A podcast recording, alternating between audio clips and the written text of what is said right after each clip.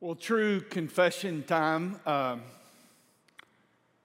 I drive to our church buildings now for 20 years almost, and more often than not, as I'm driving and thinking about the passage that I'm going to share with you, this thought usually creeps into my head. Well, what if, like, what I'm teaching isn't really relevant to people's lives? What, what if they can't connect with whatever principles that uh, I'm going to be trying to share this weekend. And I, I battle that from time to time as I'm driving into our church buildings. This is not one of those weekends because today we're talking about sleeping in church. And uh, I'm going to let you in on a little secret. No matter what campus you're at at this moment, wherever campus you find yourself in this moment, like I don't go blind when I stand on the stage. Like I can see you. And many times you entertain me. Sometimes I get lost in what I'm supposed to say because I'm watching you guys go to sleep. It's the funniest thing on the planet to me. Uh, I've noticed there's three kinds of sleepers, right? N- number one, I see the Hollywood sleepers. That's those who you go to sleep, and when you catch yourself, you act like you try to act like you weren't asleep at all. It's like, oh yeah, that was a good word. Yeah, you know, and come on, man, you were sleeping. My favorite, though, you holy rollers. You know, you act like you're in a prayer pose or something, but your bottom lip is pooching out. And I, many of you, like, until I get to know you, I think you're agreeing with me, but then I know you're just nodding off. And, then there's the, the third one is the whiplash sleepers. That's the ones that, like, you have neck vertebrae that are cracking. When you come back up, you got to go to chiro after church. You know, uh, I think all of us can relate to whether it's at church or work or school or on an afternoon when you get still for a moment, this overwhelming need to take a nap, right? Do you know there's a story in the Bible about a guy who goes to sleep in church? So I'm going to tell you two stories about two different guys who have two of the coolest names in the Bible. So we're going to learn names together. The first one, the first story we're going to look at is about a guy named Eutychus. Everybody say Eutychus. Eutychus, his story is found in Acts chapter 20. The story goes like this On the first day of the week, we came together to break bread. Paul spoke to the people, and because he intended to leave the next day, he kept on talking until when? Come on, somebody, his countdown clock went off. We're talking about a six hour sermon. Anybody in on a six hour sermon? The man goes on and on. It's midnight. There were many lamps in the upstairs room where we were meeting. Now, anytime you see a detail like that in the Bible, you got to try to figure out what it's there for, right? It's like, why don't we need another lamps? We'll get to that in a moment. He says, seated in the window was a young man named Eutychus. Everybody say Eutychus. Who was sinking into a deep sleep as Paul talked on and on. Paul went down threw him. Uh, no, hang on. It says, when he was sound asleep, he fell to the ground from the third story and was picked up dead. Now, look at me, everybody. I preach some bad sermons, but I ain't killed none of y'all. I mean, the man falls out the window and is deader than Rover. Now, look, Paul went down, threw himself on the young man, and he put his arms around him. Don't be alarmed, he said. He's alive. Then they went upstairs and broke bread and ate. And after talking until daylight, you get this? The man dies. Paul revives him, and then he goes back to preaching again.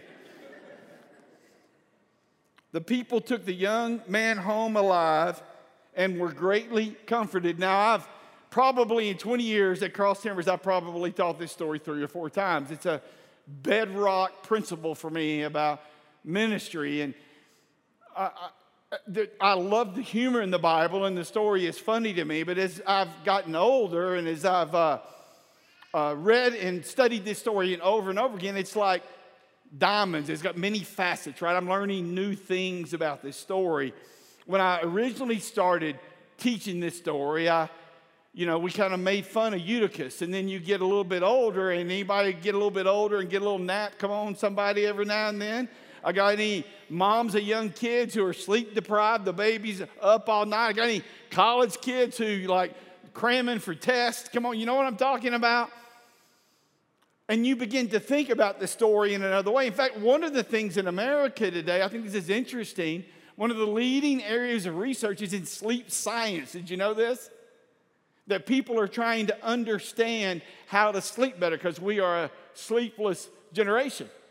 And so I was doing some reading and started nerding out about sleep science. And it was interesting because when when I go when, when, I take a nap, when I go to sleep, anybody ever like, wait, what happened? I just went to sleep. Anybody besides me ever do that?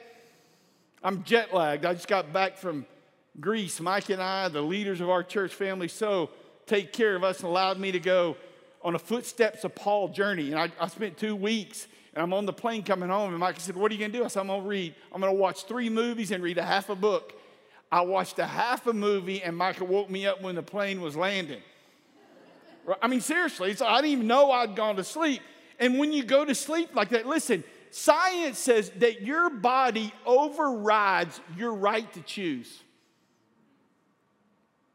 Now, think about this that you have a subconscious and it's, moder- it's, it's, it's constantly monitoring the toxic- toxicity, I can't say that word, of your blood.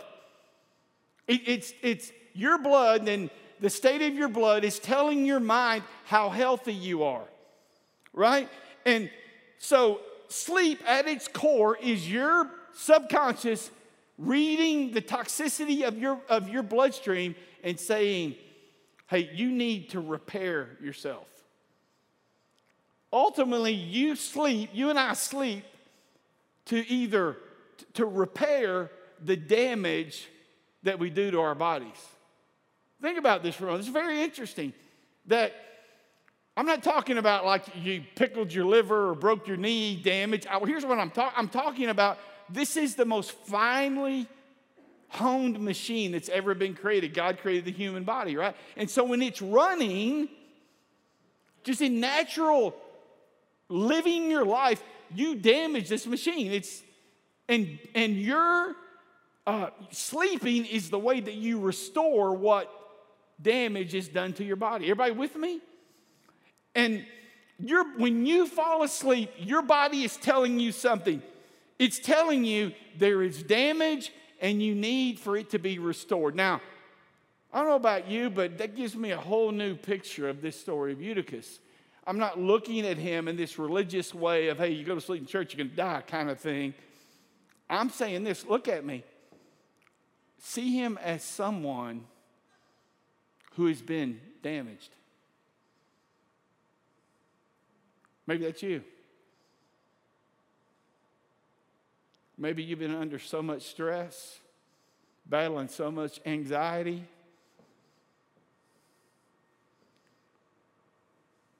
Maybe there's these, I call them the movie reels that go off when you close your eyes. Anybody know what I'm talking about? You can't get the movie to stop playing. Maybe you're living through a disappointment. I mean, the stress of that is damaging your body. Maybe your subconscious is telling you that you need some rest. What you're seeing in this story is you're seeing Paul showing us what how God feels about somebody who doesn't have the strength to keep going. Paul, who is, in his own words, an imitator of Christ, follow me as I follow Christ, says, here's how Jesus responds to you when you find yourself overwhelmed and overcome. I mean, we, we don't know what's put Eutychus in this position. Maybe he had a hard day at work. He's there by himself. Maybe there's some brokenness in his marriage relationship if he's married. Maybe it's just life, right? Just doing life. Who knows? But he's sitting in the window. Paul begins to preach. Can you imagine getting to hear Paul preach, by the way? He's, he's sharing the gospel. And the interesting thing is, it says that the lamps there were lamps all over the room that were lit. Now, anywhere in the Bible you see lamps light, it symbolizes truth. There's all of this truth around him, and nobody's noticing this one who's depleted.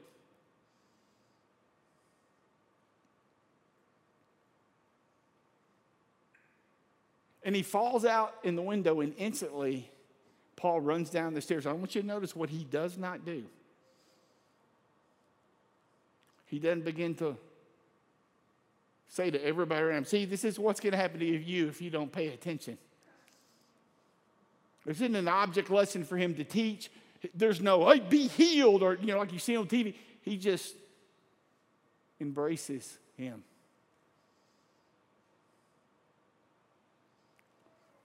The Spirit of God in Paul connects with the Spirit of God in Eutychus, and a miracle happens.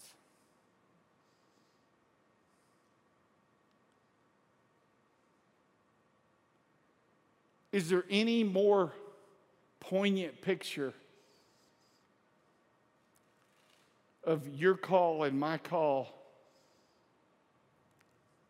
in a world that seems to be falling to sleep?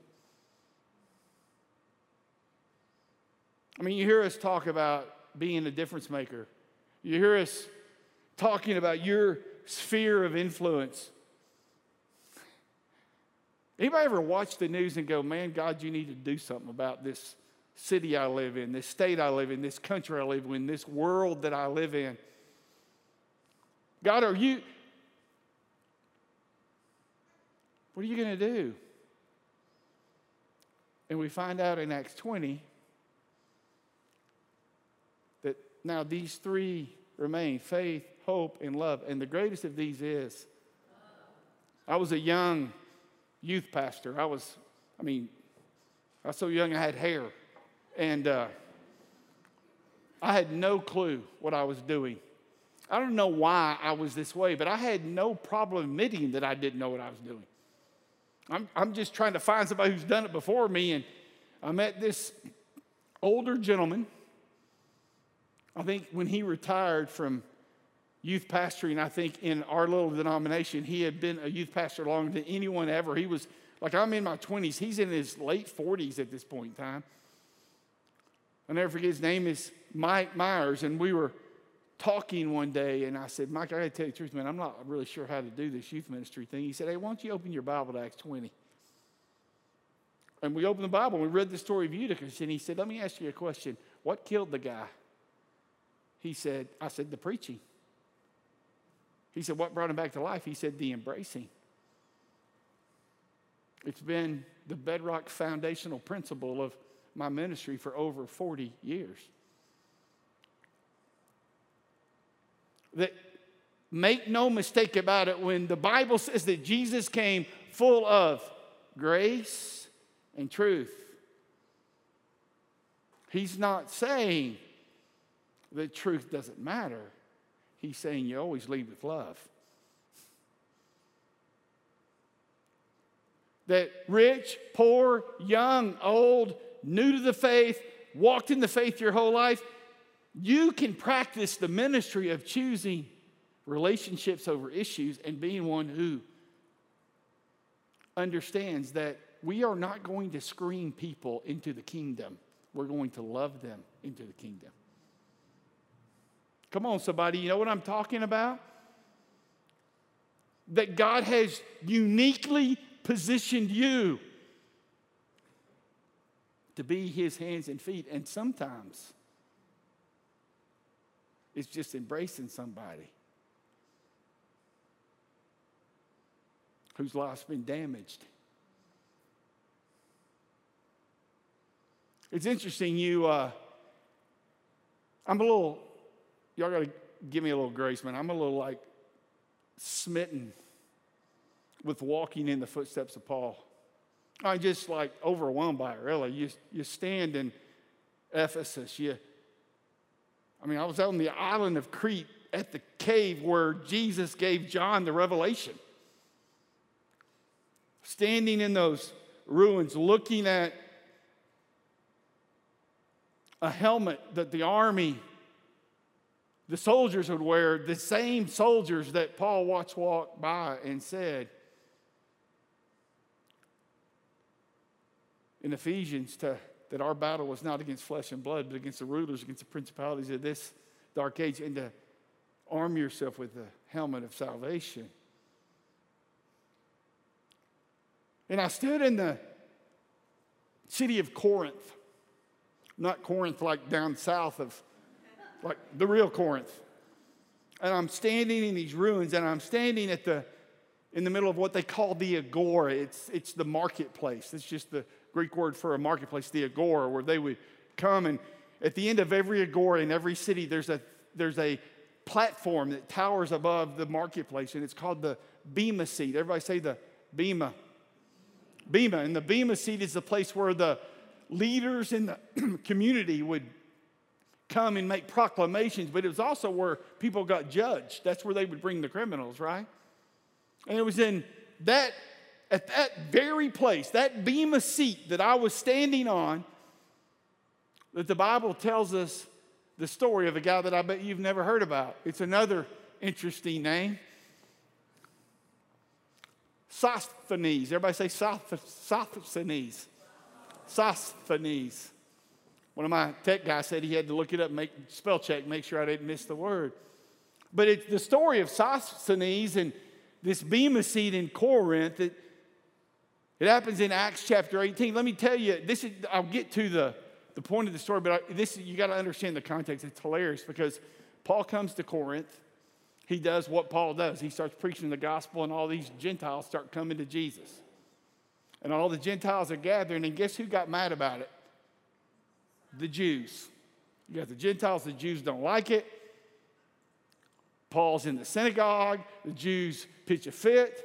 Paul says, Well, I'm washing my hands of you. And he leaves. And don't miss this, he moves in next door to the synagogue to live with a believer. Can you imagine what that was like every day? Everybody walking to the synagogue and Paul's there. Ooh, I'm right here. He stays for a year and a half in Corinth. The Jews get so angry, they pull him out of the house and they take him down through the agora to the Bema seat.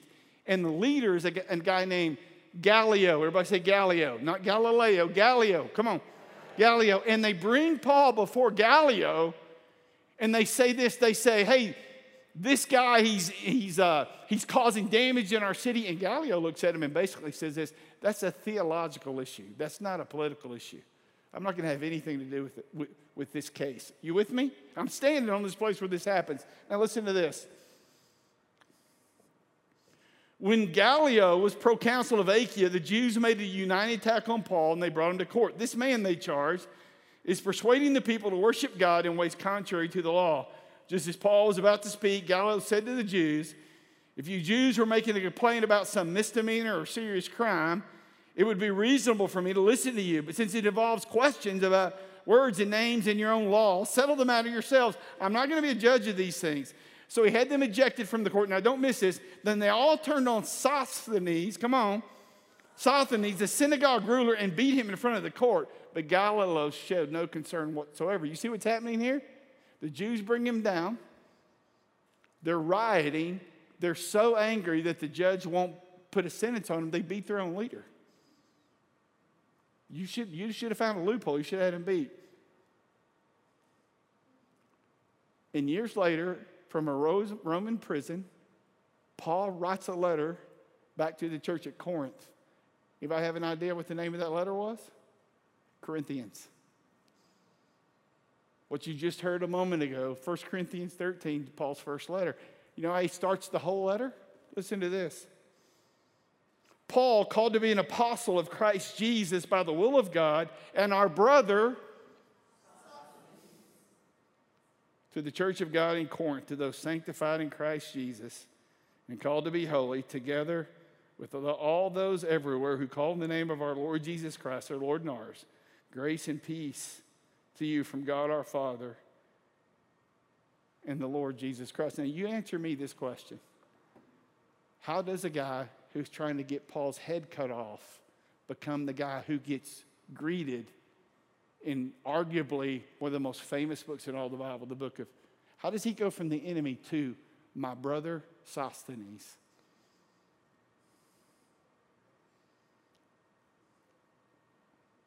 Well, nobody knows for sure, but can I tell you what I think? I think the church did what they saw Paul doing.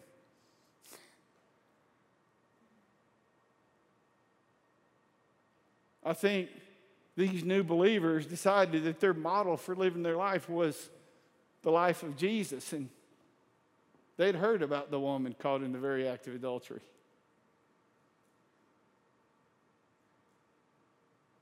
You know, the more religious you are, the more you find comfort and you jump to go and sin no more. Nobody, everybody skips over the neither do I condemn you part. No repentance, no confession. And he says, I don't condemn you. Why? Because embracing is what changes people. He'd heard about him eating it with tax collectors and sinners. He heard about him giving honor to a woman who brought just a widow's mite. He heard about the woman who was a prostitute who broke the jar at his feet and who he stood and defended. They had heard the story. They thought that's how Christians were supposed to live. So Sosthenes is beat up, lying on the side of the road. And who are the ones that bind his wounds, that bring him back in, that include him? It was the people, the very people who he'd been trying to get their leader killed. Because embracing is what changes people's lives. By this, all men will know that you are my disciples. By how you love each other. In his last days, in his last moments with his disciples, he wraps a towel around his waist and he gets on his hands and feet and he, on his knees, and he washes their feet and he says, I, who am teacher and Lord, wash your feet, you go wash other people's feet. Why? Because embracing is better than arguing. Yeah, but we got to stand for truth. The truth is faith, hope, and love. And the greatest of these is love. It is possible to win a battle and lose the war if your first move is not grace. And I want to tell you something, everybody. Look at me for just a minute.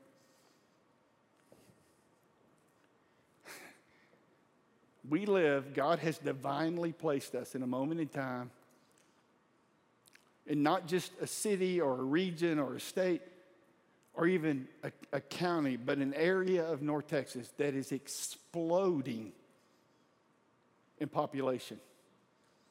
I mean, have you seen some of the latest documentation about the explosive growth at both TWU and UNT and Denton, the, the number of homes that were here two years ago and the number of homes that are coming. I don't know how many of you know that in Argyle, that within, I think, 10 miles of where our campus is located right now, they're expecting a quarter of a million people to be living in the next, I think, seven or eight years.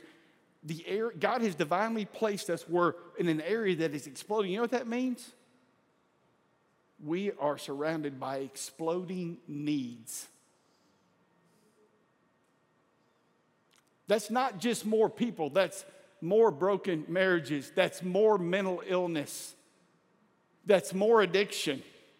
Come on, you know what I'm talking about? That's more challenges to live life.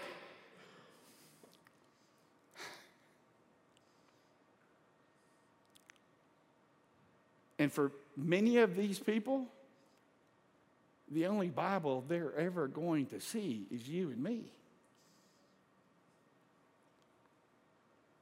I just want to be known as the place that embraces people. Because that's what Jesus did for you and me while we were still sinning. He died for us. You know, I've been uh, behind the scenes for the last, I don't know, 18 months or so. My wife Mike is here with us, and she'll tell you, God bless her heart. She has to listen to this all the time for me. I've just been, uh, I've been thinking about a culture in North Texas that we live in of people who, uh, who don't know Christ and, quite honestly, don't really have any interest in the things of God. The only thing they read is the stuff you know, in the paper on social media where Christians are beating each other up and I don't want nothing to do with that. And I think about, and I, I say to Mike out there, I'm like, how are we going to engage these people? I mean, they're not going to walk in the doors of our building just like, oh, it's Sunday. I think I'll go to church. I mean, you know what I'm saying?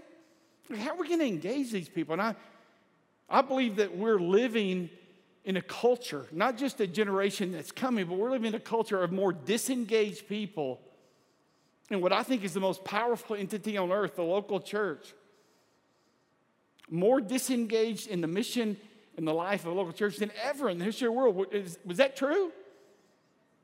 And I'm like, how we, like, we, we're going to have to experiment with new ways to engage people in our mission. The kind of the traditional way that I grew up is we ask them to come to a building and then we try to employ them in ministry, right?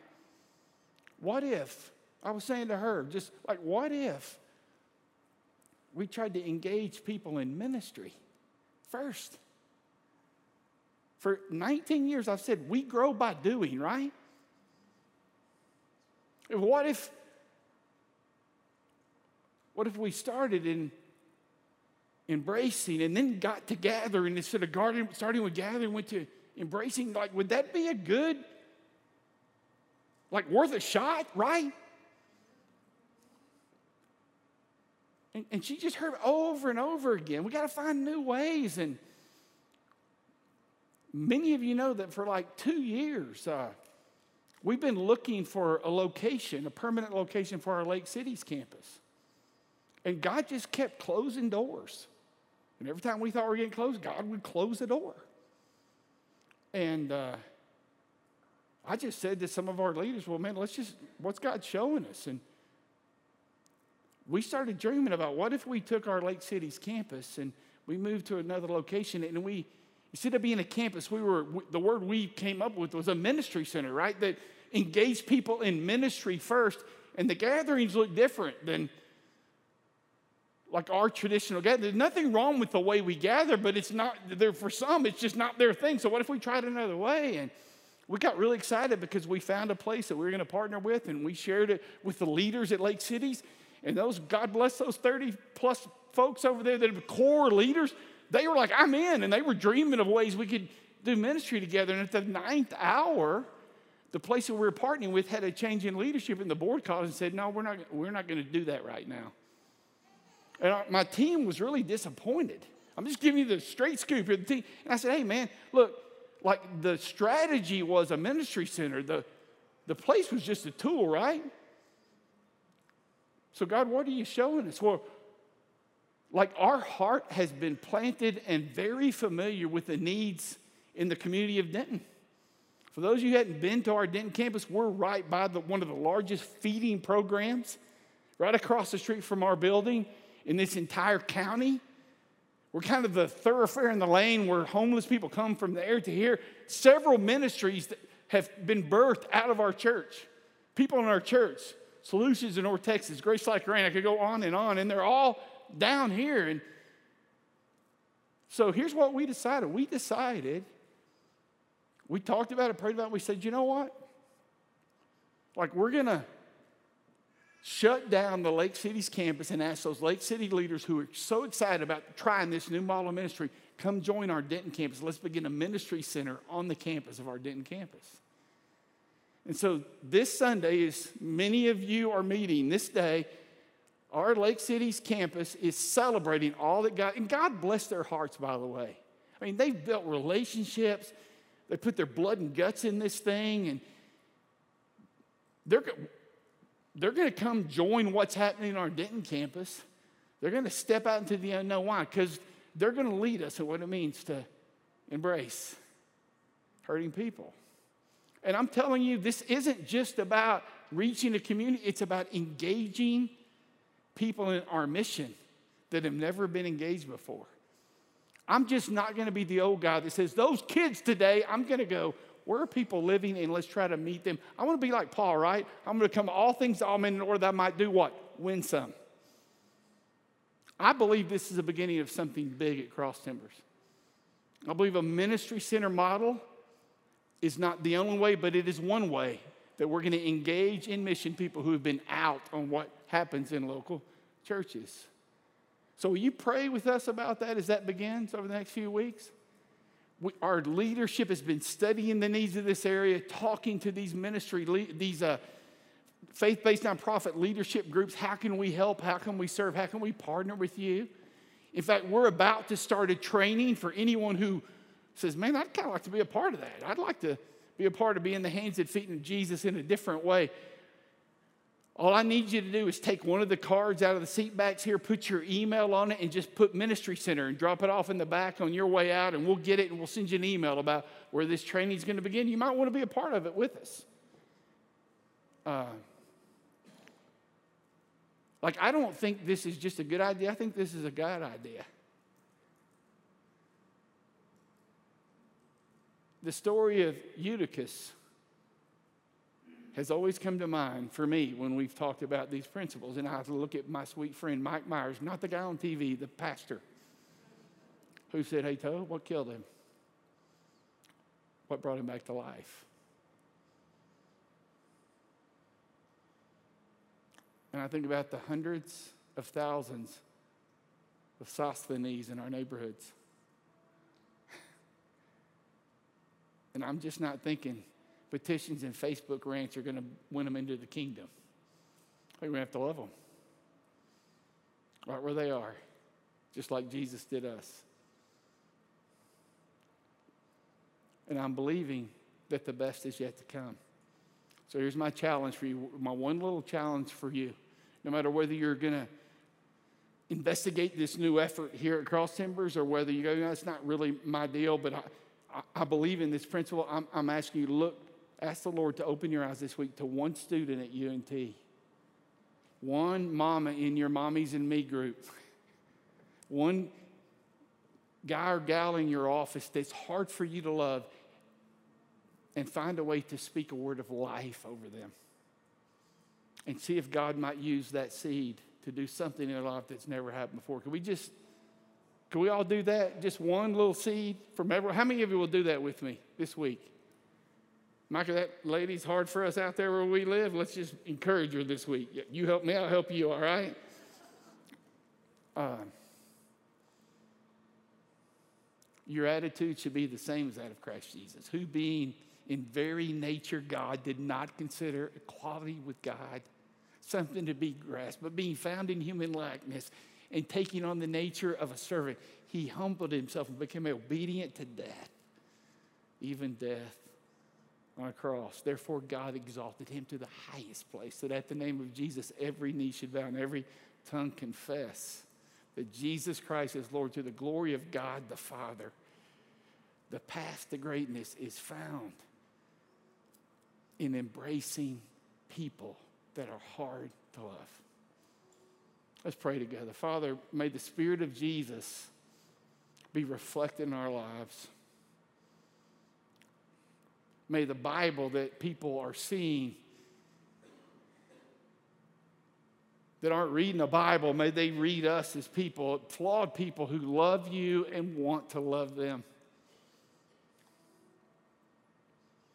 Lord, I do. I pray for our ministry center, this new model that's launching out of our Denton campus. I pray a blessing right now in Jesus' name over these people, Lake Cities, who are going to experiment with us, be pioneers with us in a new environment. I mean, pioneering sounds good till you're the one pioneering. Lord, would you fill them with your spirit? I pray, Lord, for the Sosthenes of our region beat down, broke down. I pray for the Eutychuses that live around us, just depleted, damaged. I pray, Lord, that it would be our embrace. The Spirit of God in us connecting with the Spirit of God in them that might bring them to life again. I thank you for it, Lord, in Jesus' name. Amen.